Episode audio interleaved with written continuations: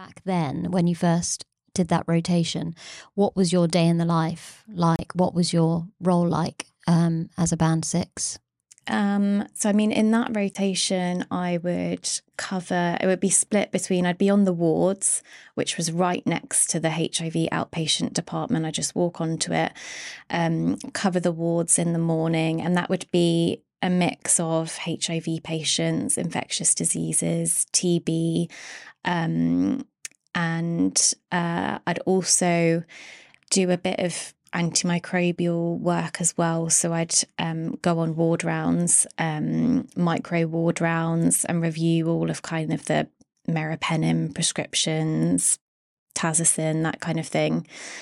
Um, and then the HIV outpatient department was myself, um, the AA HIV pharmacist at the time, and a technician. Um, and we would dispense all the medicines there. Um, and it was sexual health and HIV, but it was it was a very small centre, but it meant you know you were so you were working so closely with the consultants, with the practice nurses, um, and um, the patients you just had such a rapport with them. They knew they knew us they knew um, i mean I, I i was quite new so they didn't know me but they knew the pharmacist and the technician um, and yeah it was all um, confidential because um, there was no other outpatients in that area. It was purely purely hiv um, and I learned so much about counseling, you know, how to have um, kind of, I would say, like difficult conversations with patients um, because you're counseling a patient at the same time that they've got a new diagnosis of HIV. So, you know, you're balancing, okay, I know I need to give them all this information about the drugs but actually like their mindset isn't going to be they're not going to be in a place to absorb a lot of what you're saying. So you kind of have to think okay what is the main key points i need to get across here and what do they need at this point? Um because as you know they they ask the pharmacist questions they don't want to ask the doctor beforehand often. Um and one of the things I think helped me by quite a bit was um, Nina Barnett, um, one of the pharmacists, uh, consultant pharmacists, gave uh, like a two day course on health coaching techniques. Um, and that really helped me because um, it kind of taught me, you know, how do you communicate with patients and actually um, not solve, but kind of like, how do I say? How do you really find out what their needs are um, rather than going through and just listing, okay, side effects, how to take it, food requirements, what are their needs? Um, and also with the adherence side of things, it was like, okay, well, I can suggest to them to do a Dosette box. I can suggest to like, do an app on their phone which will help remind them but actually what is the patient gonna what what suits the patient? And flipping it and getting empowering the patient to think of like their own ideas for how to support themselves with adherence um, uh, and empowering them to like take control of their health really. Um, which is really challenging mm. and something that we're not trained to do as pharmacists or no. pharmacy students. Mm. Because a lot of the time when we're studying undergraduate level and even postgrad level, we're taught to provide information and communicate fact. Mm-hmm. Of course, we we learn how to build rapport, and we're told that that's really valuable. Um, but the ins and outs of how to do that in quite a sensitive situation is is really a skill. Mm-hmm. And health mm-hmm. coaching is amazing because you're providing questions or identifying information for from them, but they're the ones coming up with the ideas as to how they can implement and make their lives better and healthier mm-hmm. and how they can manage this condition long term because at the end of the day they they have to have that motivation and that self motivation and drive to be a better version of themselves. So that's amazing. So um, do you know how it's nina did you say? Yeah. How she kind of got involved with that? Um, I don't know to be honest. Um, I know she's kind of um, quite well known for kind of going around and um, kind of teaching these techniques. Because when I went to Chelsea, um, she was brought in again, um, which I thought, yeah, it was really valuable because then, mm. you know, the next team was learning.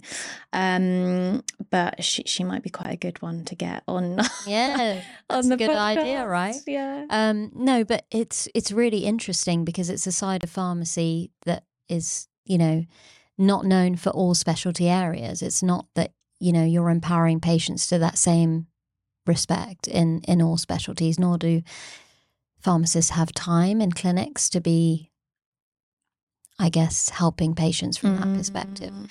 But a lot of what you said resonates with me well because with palliative care, again, it's a very sensitive area in terms of information giving. And you've got a pediatric patient who've potentially just been born mm. and the parents identify that their child is not going to survive and they didn't know.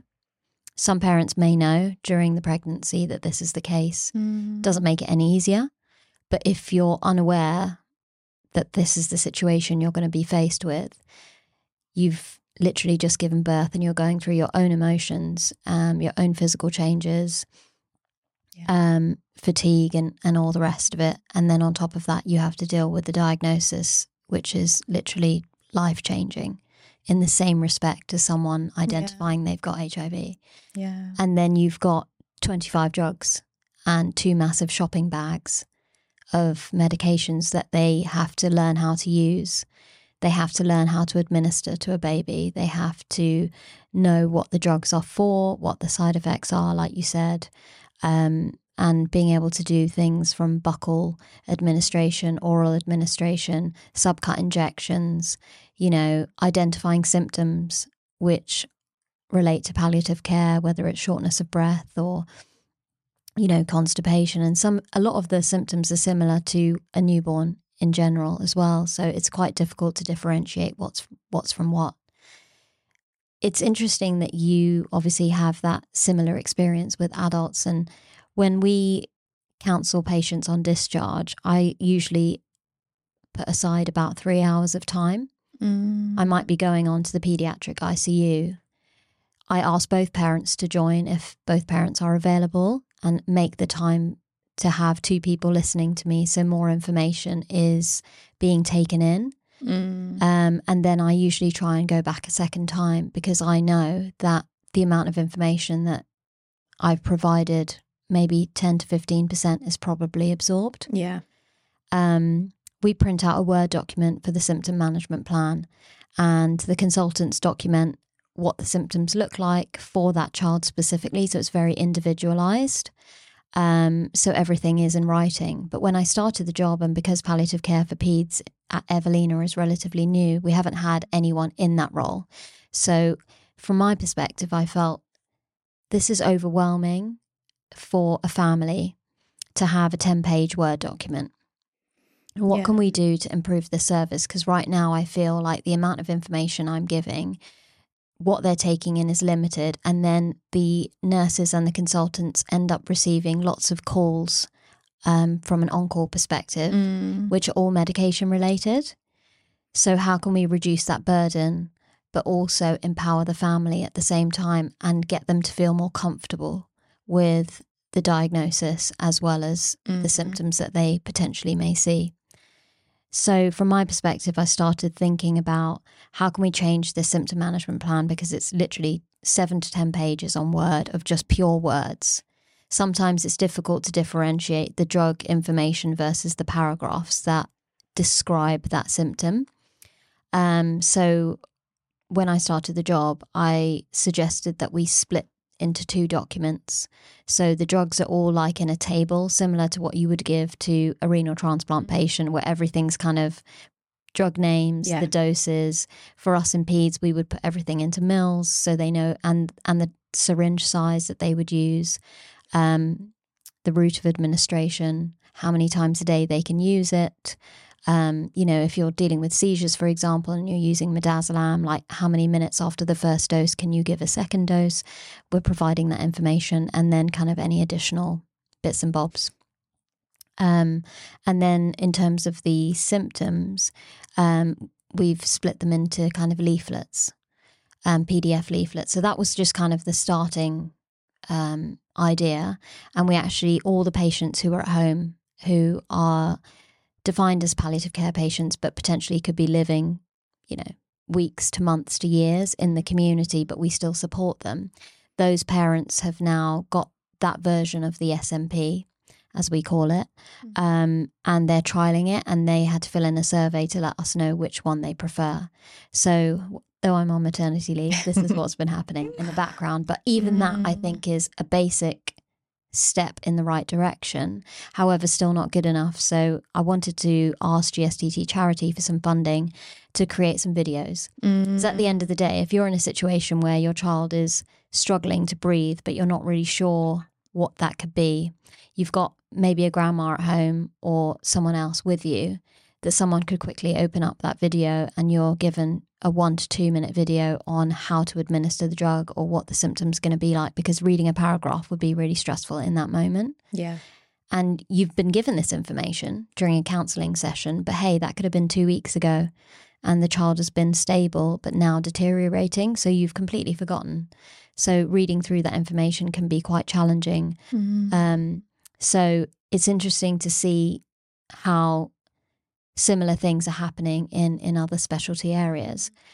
Do you have any like good examples of stories of patients where you've made some like not interventions, but um, I guess using your health coaching um, skills and kind of empowering a patient to kind of make a decision on their own?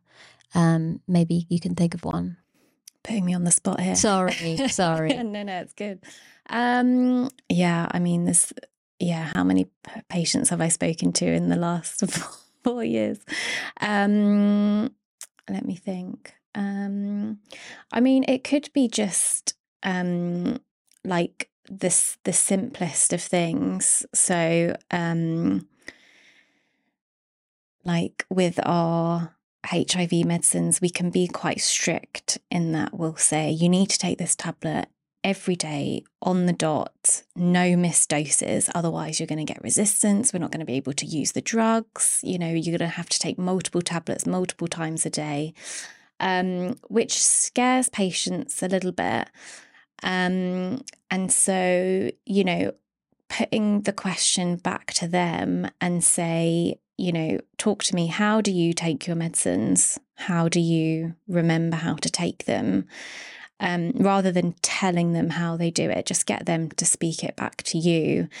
And the amount of times, you know, the patient will say, Yeah, I take it 9 a.m. every morning. Um, I've only missed it, I've only delayed it by 20 minutes in like I don't know, the last two years. And I'm like, you don't have to do that. We're, you know, we're not that strict. Um, and just educating them um, and easing that anxiety um, and then they're not worrying so much that they've missed it by 20 minutes, you know, um, which um, that that small bit of information, um, you know, can change that that person's the whole day because they're, you know, revolving, taking that tablet um, around a certain time in the day, or, you know, everything's fixated on taking that tablet on time, but actually you can fit that in with other stuff. And, you know, with breakfast or whatever, if breakfast is at 9, 10, 11,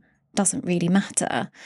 Um, and that will mean that they're not kind of thinking so much about the medication, which is a reminder for a lot of people around the condition um, you know, which brings a lot of stigma as well. So to kind of yeah, put it into their daily practice rather than focusing so much, putting so much pressure onto it, um, I think has made quite a big difference. Yeah, I mean, I'm, I'm sure it can be, it's, it's really daunting and there's a lot of pressure mm. around medications because if you don't take them, the numbers show that you've not taken them. Yeah. The feedback is there. Yeah. and it must be horrible for, for them to come into clinic, have a blood test, and they, they get that feedback. And they feel they probably feel guilty and mm. disappointed with themselves. And then that guilt and disappointment can cycle into a, a, depressive state, even. Yeah. You know, I'm not doing good enough and I'm not looking after myself. And, you know, I guess you have to try and help them to become more positive about taking medications. And mm. that whole counseling and that conversation that you have is is extremely valuable to their care, which is why you probably feel so rewarded. Yeah. By seeing people really taking care of themselves in a different way. And mm. um, yeah, I can imagine it's it's it's a really enjoyable job, though challenging. Yeah. Um, the reward that you get and the feedback that you get from patients, and you really get to know them. This is the one thing I said in terms of once I did all my rotations and what I was enjoying. Like you, I loved everything, and I just wanted to do everything, mm. but that's not possible. Um, and even as going into the band seven route, I was like, I just don't know what to do. But I was quite fortunate that I met my husband and I moved to Dubai, so I didn't have to make those decisions. Um, but I'm not sure what I would have done at that point because I genuinely loved a lot. Mm. But what I do know about myself is that I love the educational side of pharmacy and counselling, and even now in peds. Like I love a parent, and it's because I am a parent. It makes it completely different in yeah. terms of building that rapport and truly understanding what they're going through because you're you're now part of a family. You're part of a unit where you get their experience and what's challenging in terms of time and routine and getting kids to school and whatever else comes with parenting. But I knew that I wanted to be in an environment where it was a long term condition, which you got to know the family or the patient themselves and you help them long term. Because yeah. at the end of the day, like building that relationship for me is the be all end all for me. Like I absolutely thrive in the environment where I get to know someone. And it's just part of my personality that I enjoy talking to people. I mean, I've set up a podcast and I'm enjoying yeah. conversation. We've never met before, and you know, we're you know we're we're here. Yeah. Um, so clearly, like I know that's my passion, and finding that aspect in pharmacy has been really important to me. Um, so palliative care is is part of that. Like you're with you may be with a patient at at end of life and it happens in the hospital, but a lot of our patients stay alive for potentially years. So you're supporting that family through every aspect of their care from home. And it's really valuable. And that must be similar to what you go through on a day to day basis. Mm-hmm. You look mm-hmm. forward to seeing some of your patients yeah. and, and seeing their progress and what changes have you made or how has your routine altered where you're getting better at um, you know, taking your medicines and your adherence has improved, the numbers show it. And it's really a positive experience for them to come into clinic and see, okay, yeah, this, you know, I'm doing better and I can do this. Um, so that kind of positivity is, is, is really valuable. So I guess in that role, you were going to clinics, you were covering ward rounds. Um, what was it like as a band six um, working with consultants? Because when you have limited experience and you're kind of young and, and new to pharmacy, it can be quite daunting mm. to work with a consultant um, and be quizzed by them on ward rounds or what do you think about this? Or you know how can pharmacy support? Sometimes that can be quite scary in the beginning but it's enjoyable from the perspective that you know that your team is valued. So um, you know even if you don't know the answer then and there on the ward round, you know you can go back and find it. Mm. Um, but what was your experience like from an MDT point of view back then? I think I was quite lucky in that I'd just done a rotation in acute medicine, and one of the ID consultants was split acute medicine and ID. So I already knew one of them, and there was only maybe three or four HIV consultants. Um, and the relationship between pharmacy and the consultants in HIV had already been established before I was there. They were very pro pharmacy, they relied on us a lot for information. Um, but then I guess there was quite a lot of pressure because I was new to the HIV field and they're asking me all these questions. Um, and I think one of the things um, doctors can um, identify quite quickly is when you do and don't know the answer. Um, and they don't like blagging the answer. If you blag, blag the answer either, you can't get away with it. Um, and yeah, not knowing the answer, to be honest, I, I didn't struggle too much with that because I think from like the on calls, um, I switched my mind frame from like being really anxious about a doctor or a nurse asking me a question to actually by the end of it, I thrived and I was like, yes, ask me questions. Like it challenges me, it makes me think, I want to learn more. So I wasn't kind of fazed at that point too much by um, questions being asked at me. But I think in that environment at Ealing, it was a, a lovely environment. Um, and we were very needed. What was quite different was when I went to Chelsea and Westminster for HIV. And um, Chel West looks after like over 10,000 HIV patients. It's the biggest HIV unit in the whole of Europe.